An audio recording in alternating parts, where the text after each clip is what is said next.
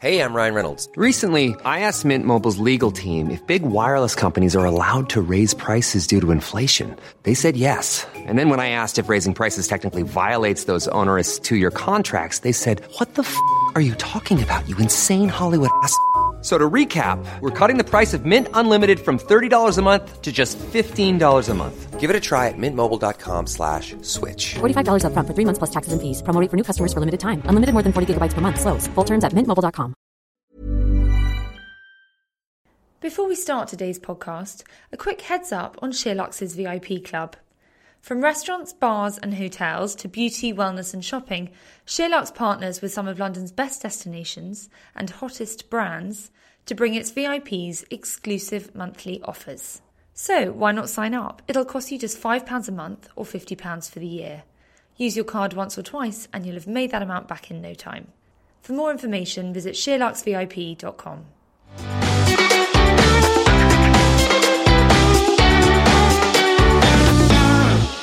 With a love for colour, pattern, and layering prints, Bunny Turner and Emma Pocock have grown from a two woman band working from Emma's kitchen to a powerhouse in interior design with offices in London and Geneva. Named in the prestigious House and Garden Directory of the 100 leading interior designers and the Sunday Times Top 30, they're widely recognised as leading a revolution away from the beige years, responsible for both classic luxury and quirkier urban looks. Welcome, Emma and Bunny, Turner Pocock, to your SheerLuxe success stories. Thanks for having us. Thank you. So let's start at the beginning. Let's start at your training. What training did you do to become interior designers? And was that something that you always planned to do? I think we're quite a good benchmark, the two of us, in terms of explaining two different routes into the business. Ems comes from a more conventional interior design background. I'll leave you to explain how you came to it. So I was always not particularly academic, very into kind of arty things, and so I went to university and did fashion, which I really wasn't that good at and hated.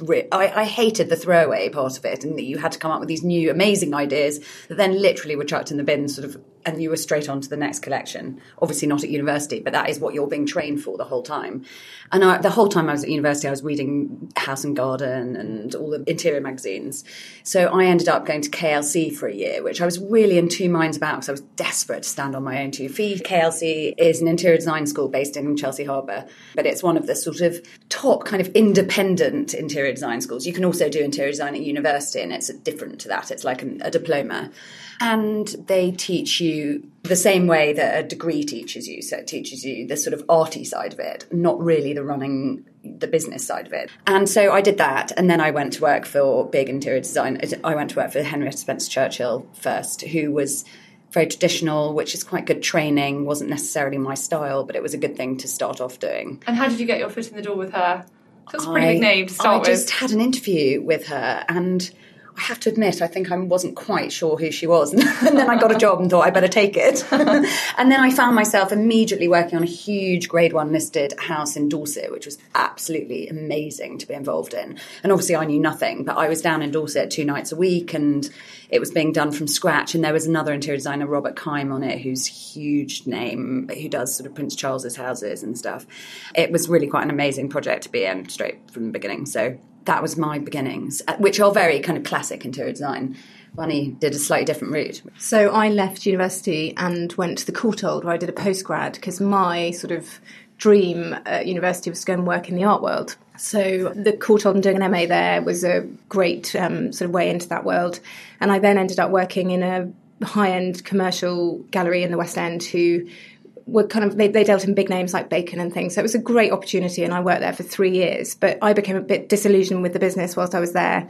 It's not a meritocracy, particularly. It's a lot about who you know and the circles that you operate in, and my circles weren't the same as the ones that owned Francis Bacon. So whilst I was in that gallery, actually, Ems and I, who were friends. So you were friends already? We were you? friends already, but not great, Great- friends. not great I mean, I don't want to paint a picture that we weren't, you know, fond of each other. We were, but just obviously now we finish each other's sentences and are best friends.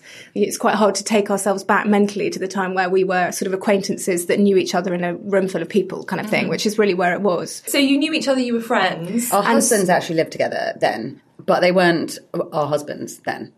So we, uh, they, we were in the same group of friends. So how did the conversation? So the conversation. So, so whilst I was in that gallery, Ems was working for an interior designer, and she was sourcing art. And the art world, to people that haven't spent any time in it, is quite an intimidating space. And if you're specifying pictures for projects at high end um, values, you sort of need someone to hold your hand. And so it was in that context that we ever sort of overlapped professionally, I suppose. At that point, we seemed to get on really well, and over a bottle of wine, as the best hatch plans often are, um, we sort of discussed the possibility of a future together where maybe we ran a business in interior design and had an art side to it. And interiors was something that had always interested me, but it wasn't something that I'd sort of entertained the idea of going into professionally. Anyway, after this dinner, it then became apparent that I needed to sort of facilitate a way of getting into the business. And I couldn't at the time afford to go through another year of training, having indulged the luxury of an MA already. I didn't want to be sort of 40 and starting my career. So I decided actually that I would go and work for a developer which was my way in of sort of learning on the job and a very different side of the business to the one that Ems had experience in because it was a much more sort of project management side, the building side, the mm. regulations. So as a team, it was a really good combination of mm. forces. When we actually started working together, we really sort of taught each other. We were by then working on project. This is a bit later on down the line, but we were working on projects together, and I was really teaching Bunny sort of how an interior design company works in terms of presenting, Schedules. presenting to your clients and sort of doing that side of it. And she had much more experience than I did on site, and certainly with you know planning applications. So you joined forces. You started your business. You called yourselves Turner Pocock. Imaginative, Um, imaginative. and, and you started from your kitchen, Emma. Is that right? That was 2007. Yeah, a mutual acquaintance was moving back from Hong Kong, and someone said to someone, oh, Emma and Bunny might do your house."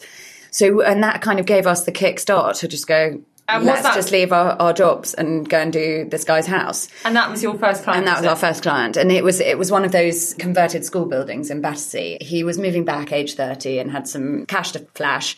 And it was really quite fun actually working on that with him. And that we did that job sort of uh, in the process of leaving our, our jobs before. The amazing thing about a service sector business, which is essentially what ours is, is that you don't need much capital in the first instance to start your business. So Oh, we had no capital. we had no We capital, but that nothing. job bought us our laptops, literally, and set us up for a few months with cash flow and salaries because we needed money to pay mortgages and rent.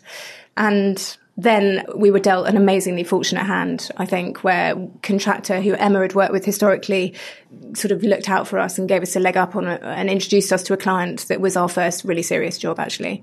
And that was for a family house in Chelsea Square. And we were firstly employed just to do the kids floor. And then he was so bowled over, fortunately, by what we'd done that he said, okay, just do the rest of the house, which was crazy because the house looked amazing anyway. It was absolutely perfect, this house. And we were like, holy shit, what are we going to do to make that house better? Anyway, we did the whole house again, slightly thinking, God, this is so bad for the environment, apart from anything else. But And how how clear were you on your brand? You know, there are one woman bands who they don't really go out to create a brand; they're just themselves. It's felt like for you that that's been a real priority. Was that Yeah. from day one? I think there are two different things actually. There is a, there is the look of the brand, like our style, and that was something that developed slightly. We were always light colour and we always light pattern, but definitely our, our the real kind of Turner Pocock style that you see now. We didn't even really realise it was there until a journalist said to us, "Are you crazy? You've got like a really strong look." And by the way, that was five years in. Yeah, know. that was- It yeah. takes a long time because in the first instance, you have to accept jobs that you might not take on from a stylistic Yeah. point of view, but it feeds the coffers that need to support your team. But there is another side of it as well that's not stylistically based, and it's about the sort of jobs you want to win. We wanted to have a business where we did whole house projects, and that's still the key defining point in a conversation with a client when they call up and make an inquiry. And if we they just players. want us to do one room in the house, that's not how we work. You know, we're a very holistic um, sort of a- approach, and and that's what we set out to do. And what were your brand values then back in 2007? So you're saying that it wasn't about colour and pattern. Service, service, service, Yeah. service, because we knew absolutely that the way we were going to win work was by word of mouth. It was all going to be about people saying, God, they were great. They were so easy to work with. And that remains a really core part of the Turner Pocock product, I suppose. It's as much about the service we give the clients and that they have a really happy journey going through the process, which is a deeply stressful thing for people to do, as the sort of visual end product. Hmm. And I suppose it's difficult because essentially you're you're artists and you're creators, but you're not painting painting for yourself. You're doing Yeah. it for someone else. Well, that's a, that's a sort of clever line that you kind of have to walk along, where you are persuading someone to do something that you know is going to work and look really beautiful, and it may be against what they naturally wanted to do in a space. But yeah, that that is a tricky part of the job. So going back to the Chelsea house, you did the room, and was it colourful? Was it bright? Yeah. Was it for of pattern? Yeah. It was actually. Was that something you it was it was a whole did? floor. So it was it was two children's rooms and the bathroom and the sort of and the space outside it. It was quite funny. We inherited the rooms and they were themed children's rooms, and the children were now teenagers and had left home. But the theme of the boys' room was sort of Pocahontas with Right. um, amazing amounts of money had been spent on this crazy sort of Euros, cowboys and yeah. Indians and sort of amazing bed drapes. Like it was fabulous, but the children were now 16 and it. were definitely not going to be part of that. So I think we took it down a quite neutral level and then had flashes of bright sort of tealy colours.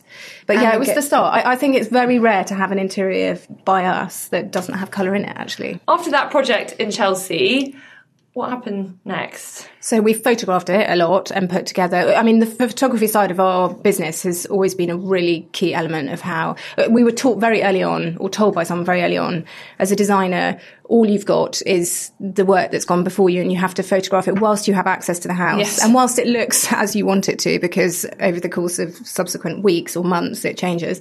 Art goes up that you might not like. So we've always spent a lot of money on photography. In fact, we had a rather frightening moment last year. We were in the process of rebranding at the moment, and we had to really emphasise that the material we have is something that has to be used because the danger of rebranding is that you have to do lots of lifestyle shots that are quite different to the material we have. And it's and we worked out it's 150 grand worth, worth of of photos, basically. But it's worth every penny because actually it's what gives you the chance then to show clients that you're capable of. And critically, actually, in those early years, what we demonstrated through our portfolio was there was a hugely varied output. So clients sort of felt confident that they could use us regardless of their style almost because they knew we'd do a good job and deliver something that was a high standard. So you really invested in the photography, and did you then go out and try and get lots of PR off the back of that? No, we didn't really. I think we knew that we weren't in a place to get PR. And actually, I don't think that PR should be the focus of a young business, actually, like ours.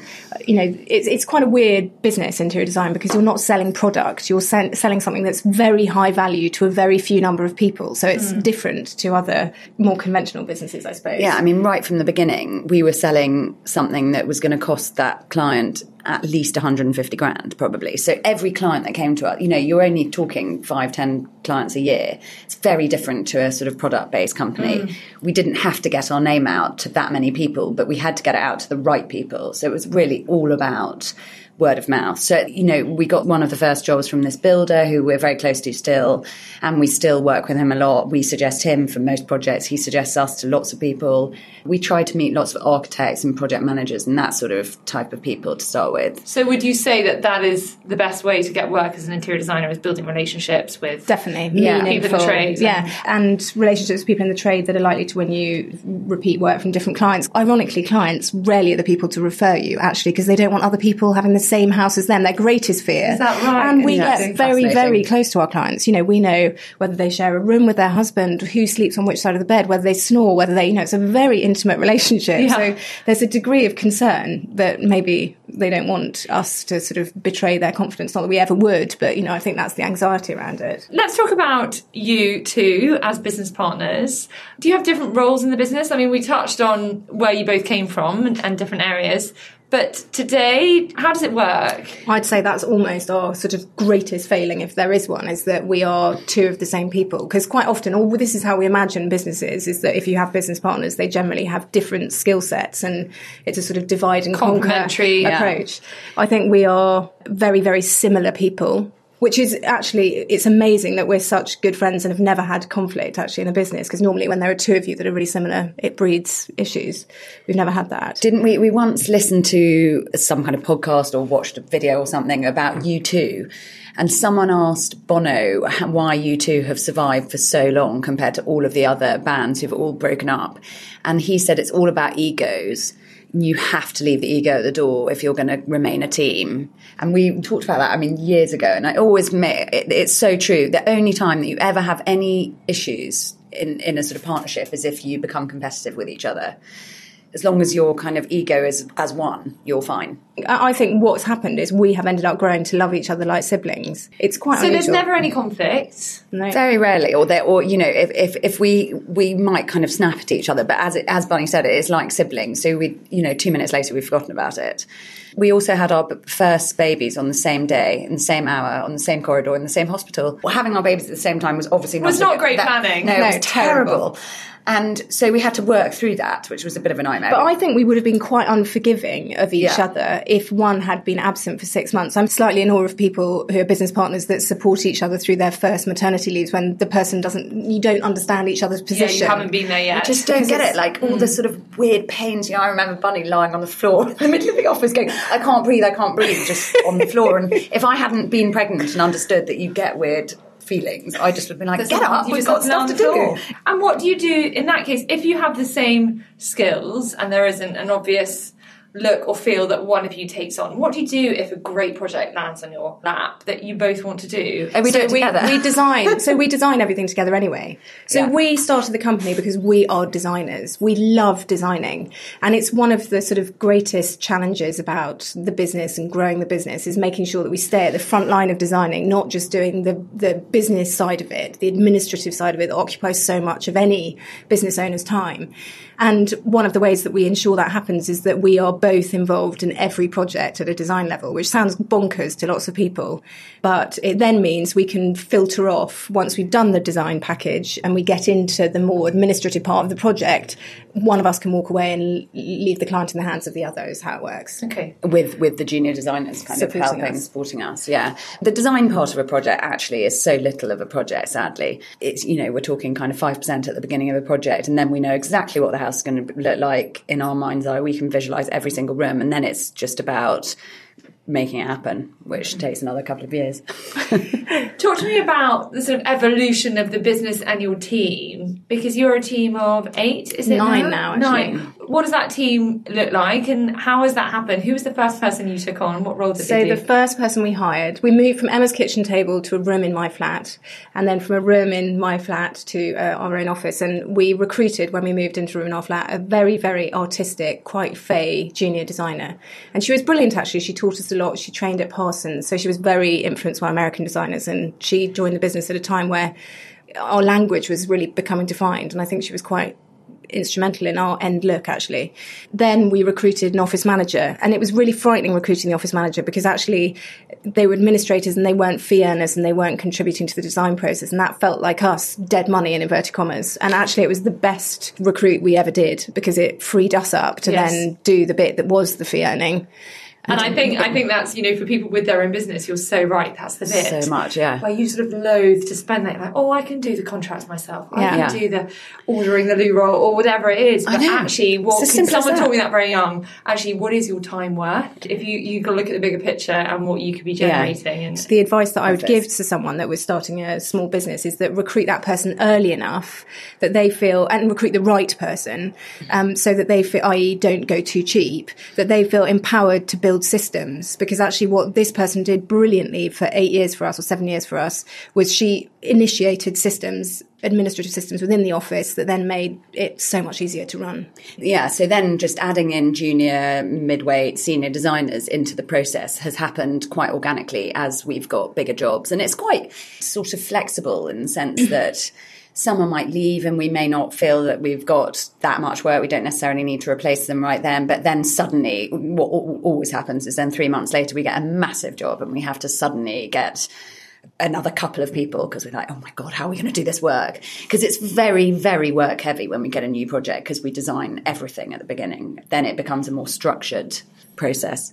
So, talking about the process, talk us through what that process actually does look like from start to finish. So, I'm a client and I come to you. So we, we, we would come and see you and then we would do a fee proposal. And once the client has agreed that they're going to use us, we have what we call the design direction meeting, which is when the client gets their chance to tell us what they want their house to look like. And we ask them to show us pullouts from magazines and their Pinterest board and any fabrics. They very rarely show us fabrics. It's more they show us photos of rooms that they like. Are they coming to you because they want your colour and your pattern and now- your Yeah. sort of And more and more now, they come to the design direction meeting with a bunch of our, our rooms and go, I love these ones. Then when that happens, we know that this job is super easy because we, we can do it exactly how we would do our own house, but whatever suits the architecture and their personalities and things like that. And then, as part of that meeting as well, we have a set of the floor plans in front of us, and we really interrogate the detail of how they plan to live in each space because that's so critical,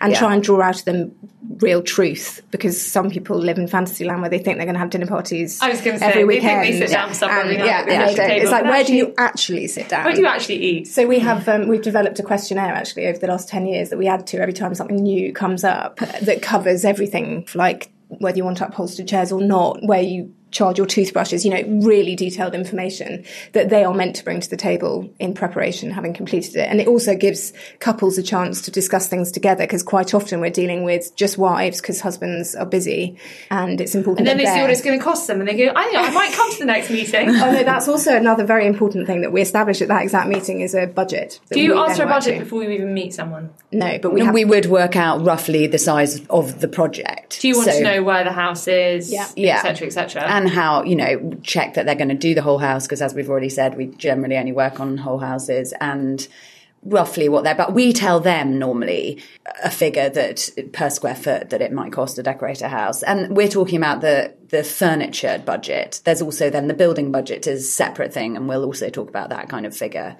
Which is something that's a bit more flexible, and we're we're less able to be exact on that figure. But mm-hmm. so you have your meeting. They come to you with their inspiration. Yeah. inspiration, And you look at floor questionnaire, plans. floor plans, and budget are all captured in that document, and then And- we disappear off and start the really complete design process away from them. It's totally separate, and that takes six to twelve weeks, depending on how big the house is. And it covers absolutely everything from hard finishes to soft stuff, cushions, lampshades, switches, you name it. It's like the most complete document you can imagine. And we then present that to them in person and go through it over the course of several mornings, often actually. Hey, it's Ryan Reynolds, and I'm here with Keith, co star of my upcoming film, If, only in theaters, May 17th. Do you want to tell people the big news?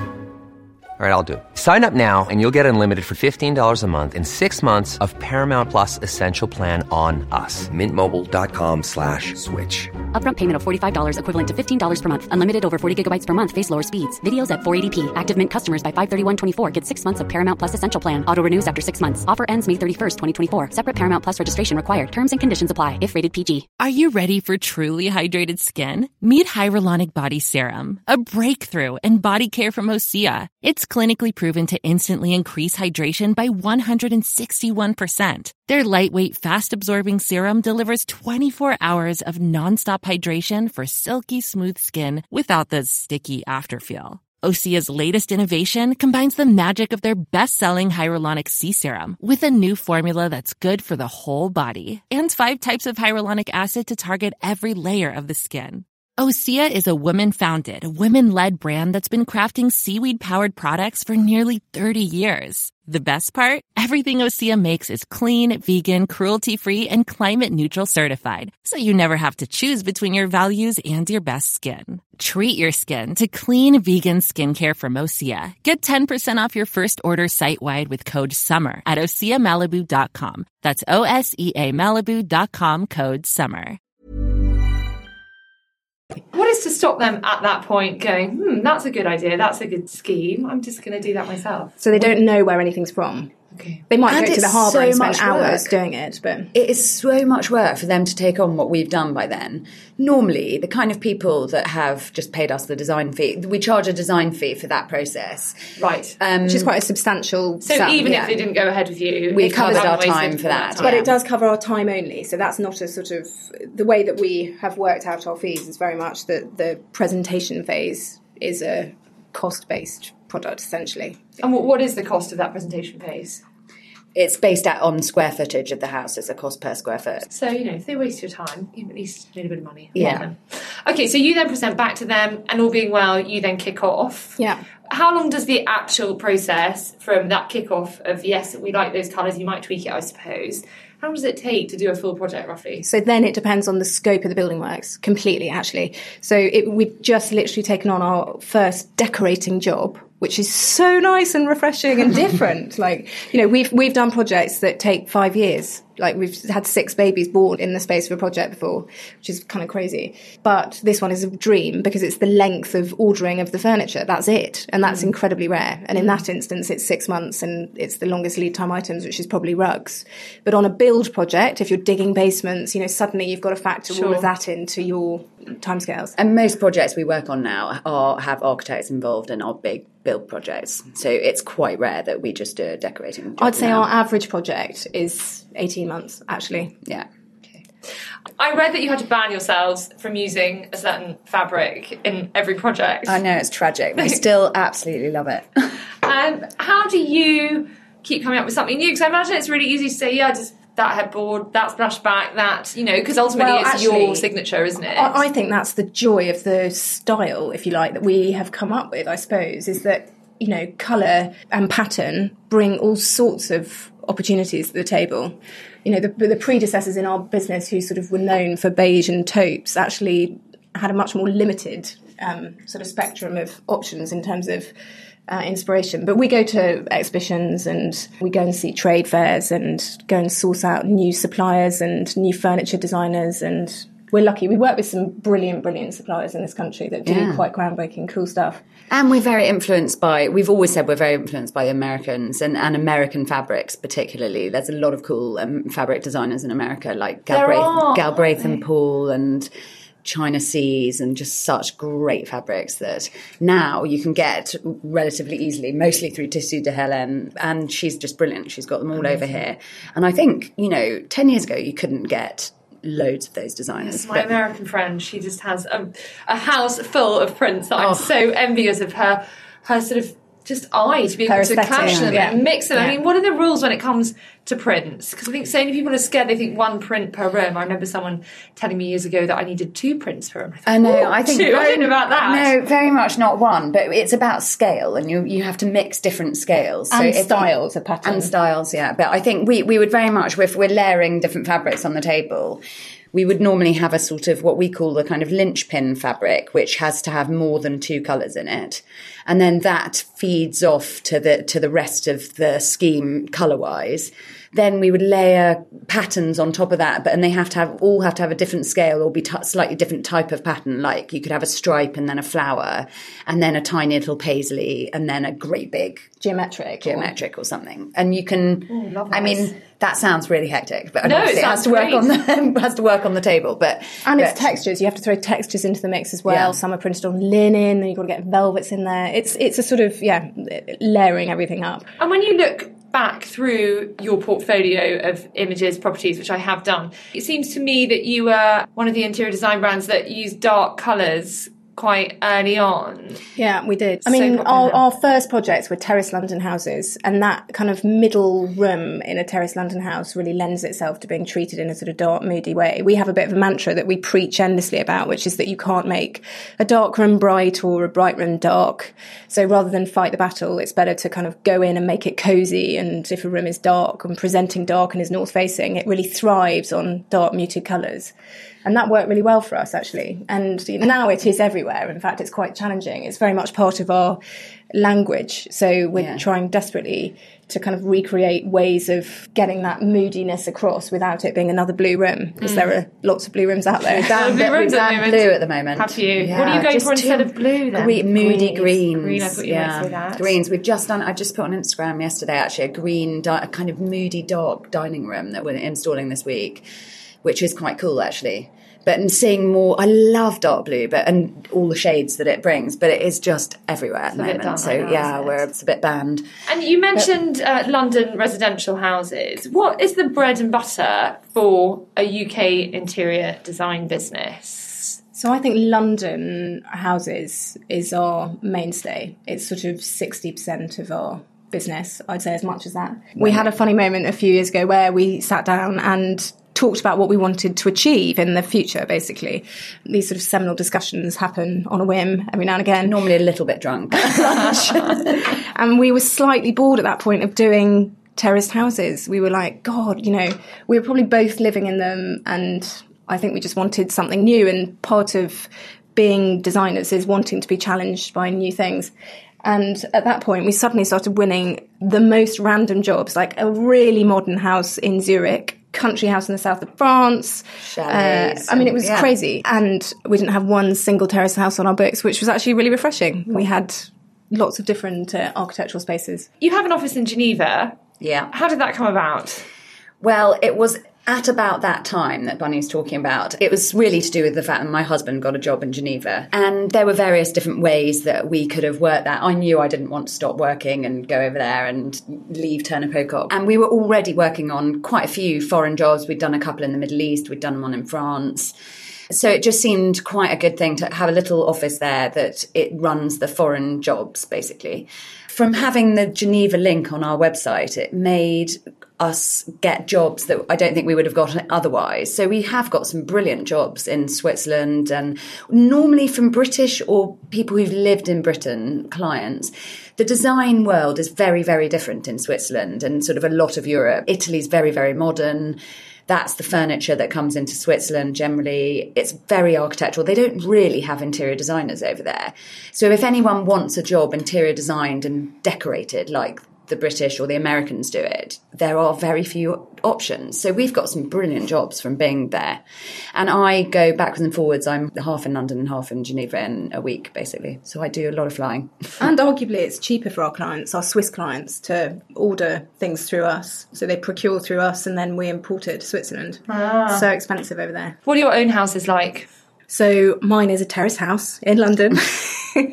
it is the core of it is very traditional, and then we have a really modern kitchen extension actually, and we've kept that really crisp and white and bright, so that it's in direct contrast to then the much more moody period corniced space, full of colour and pattern. And I have to Everyone's say, seen the pictures of 100 times. Yeah, they You have. probably all know what Bunny's house looks like. So interestingly, actually, our, our houses were the thing that won us our first publicity, I suppose, about four years into having the business, because people are quite interested in the narrative about your house and how you came to it, and they're really, I think, you're probably the freshest design-wise with your own space. You can take braver decisions than you can inflict on clients.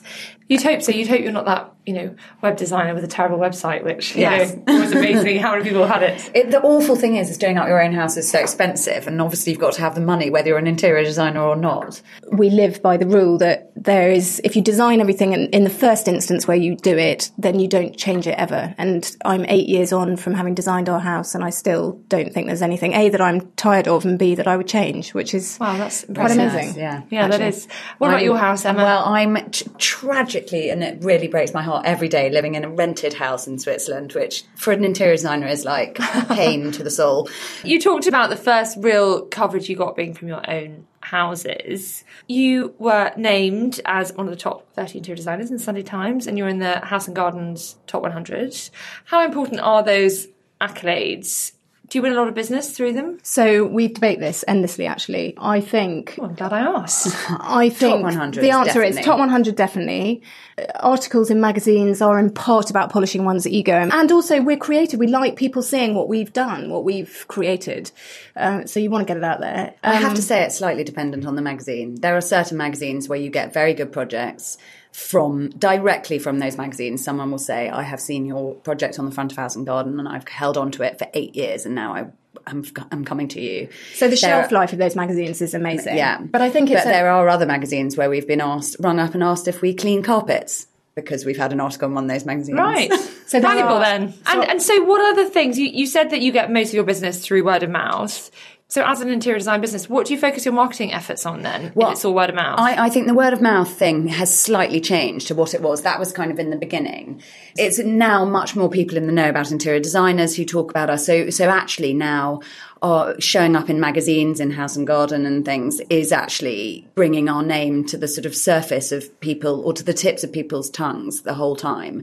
And I do think that It's about saturation Gets you in projects, part. yeah. It's sort of the layering effect, I think, is the way that we sort of conceive it. So you're in the top 100, you get articles occasionally, you're on Instagram feeds that's quite active.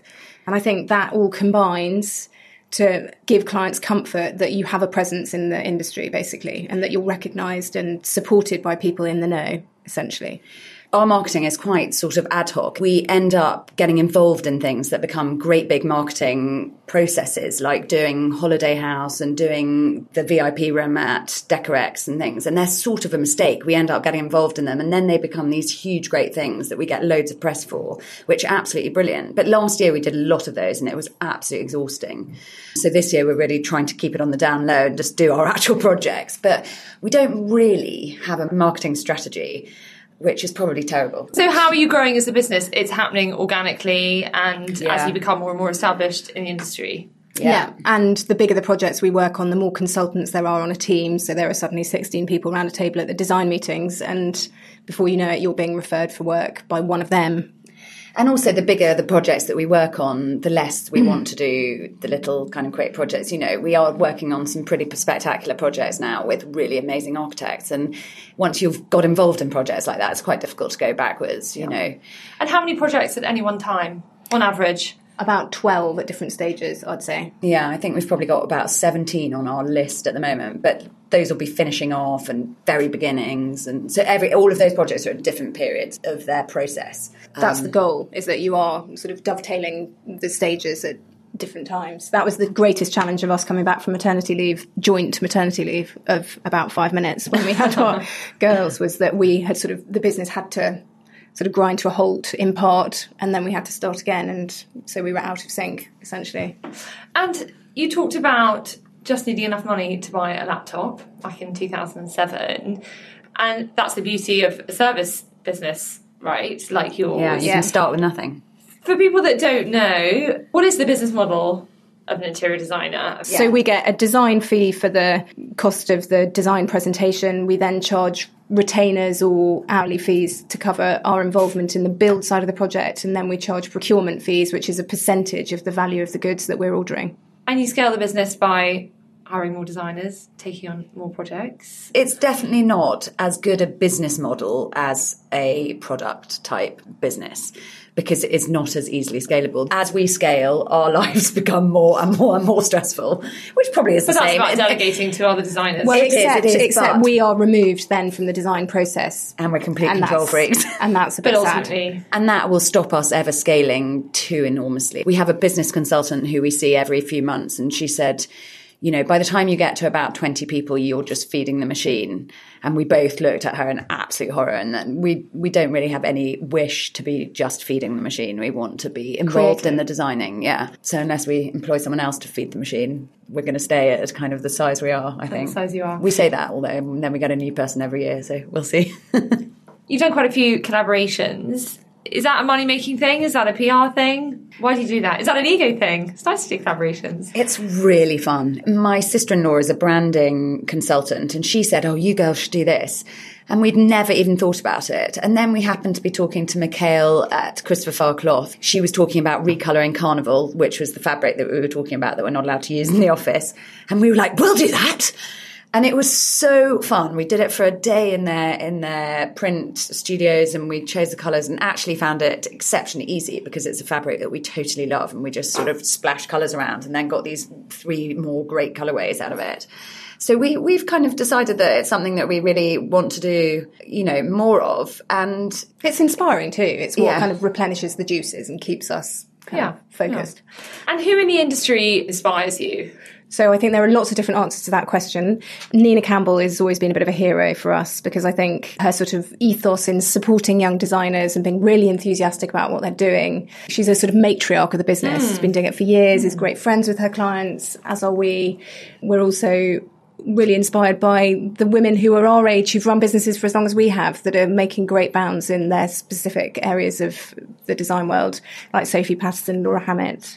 Uh, we might have very different aesthetics, but principally we're running businesses in the same area, and so there's a lot to be shared in discussions with them. we've sort of started a little kind of supper club, I suppose, with some of the our generation of interior designers. And you know, until literally last year, we didn't know any of these people, and we were like, we're going to put together a dinner, and we did it at Five Hertford Street, and we had kind of all about. 12 or 14 interior designers of our generation, and we did it with the girls who run de Gournay it was absolutely brilliant. And now they've become our friends and it's become much more regular. And, and I think in the eighties, you know, none of the none of the big female interior designers would have talked to each other Yes, at all. It's again, it's- fraternize with the enemy. Yeah. that. Someone said to me once, "Don't ever look at anyone as a competitor in a negative way. You know, you can always learn off them. You can always connect with them. There's always going to be some mm. kind of mutually beneficial. Yeah, I totally agree. connection that you can have with them. Do you And- feel like you can only be friends with people that have a different aesthetic to you? I mean, Laura and Sophie have a very different look. To No, no. I think it's about your businesses. We decided that the invitations for that de Gournay dinner were going to be sort of governed by the place at which people's businesses had reached, and they had to have been going for sort of five years and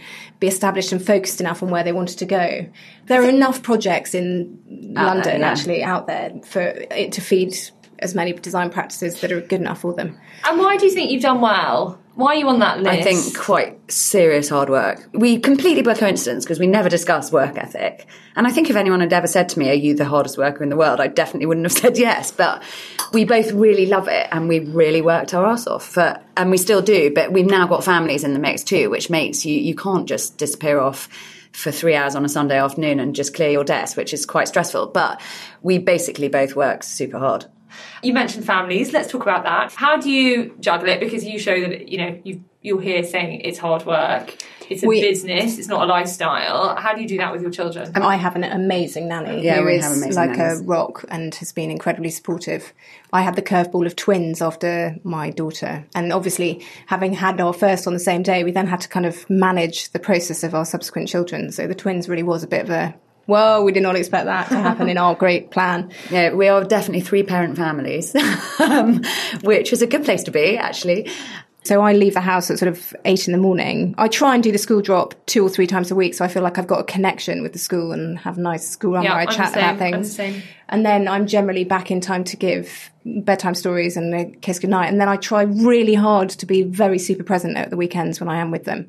But that requires huge amounts of discipline and putting one's phone to the side. And I'm learning how to do that because actually our clients are most communicative often at weekends when they're together and able to discuss things. I also think, sort of going back to how we approach work, being interior designers, and people going back to work and becoming interior designers around their family, we don't really approach work sort of as interior designers. We could just as well be bankers. We work those kind of hours. We take it as seriously as that.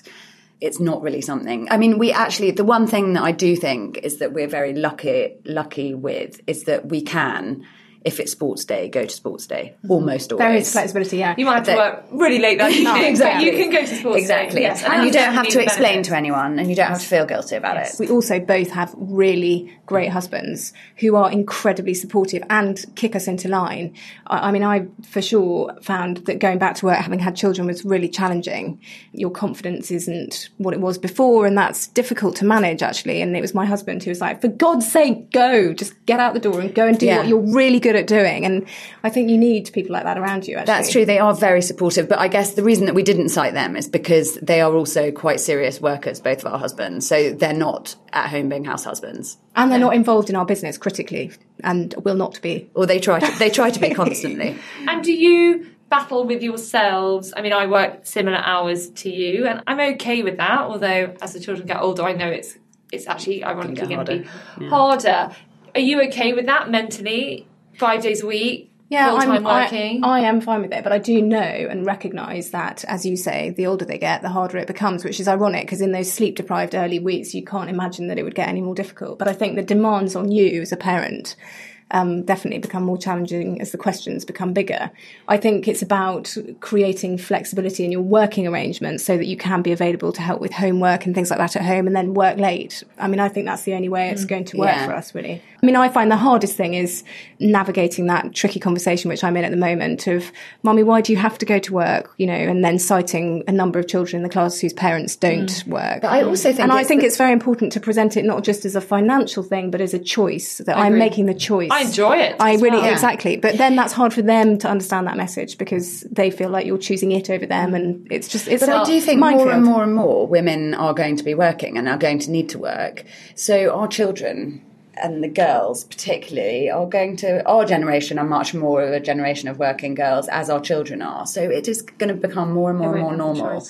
And they won't have the choice. So frankly, everyone's got to get used to it. Well, my daughter and I spent quite a lot of time on our last holiday coming up with business ideas. She even wrote a business plan age seven. Oh, that's amazing. So I think that's a positive way to Yeah. push the kind of importance of working It is. onto them and make it, yeah, make it a positive thing. Back to interior design. What advice would you have for people listening who want to get into the world of interior design? I think they need to understand that it is about 10% creative versus 90% administrative. So it's essentially running a business. Um, and I think that's the greatest sort of misguided thought is that they might be Yes. being creative. You're not constantly choosing no, fabrics. You're not. No, and there, you know, there's some challenges to the industry, and you're working with the building industry very closely, who are notoriously tricky. The majority of our job is problem solving, firefighting, as probably most jobs, but And yeah. you've got to be really good with people. You know, it's a, your job, you're essentially a psychologist in a, a lot of what you do. So you've got to have the appetite for that, I would say. Yeah. Just before we finished, can we have a tip from you both, people doing their own homes? Bunny, what would you say? Absolutely no feature walls. we would generally say you need to have courage of your conviction. Paint your cornices in with the walls if you want to do that, but really got to go for it. Trust yourself and your gut. Well, I think that's a good place to end. Thank you so much. I've loved chatting to you. We are such fans of your style and of Turner Pocock. And if you're in the market for brave interior design, then go and see Turner Pocock. That's it for this week. If you enjoyed that, then do please rate, review, subscribe, and tell your friends. We'll see you next time. Bye bye. Planning for your next trip? Elevate your travel style with Quince. Quince has all the jet setting essentials you'll want for your next getaway, like European linen, premium luggage options, buttery soft Italian leather bags, and so much more. And is all priced at 50 to 80% less than similar brands. Plus, Quince only works with factories that use safe and ethical manufacturing practices. Pack your bags with high-quality essentials you'll be wearing for vacations to come with Quince. Go to quince.com slash pack for free shipping and 365-day returns.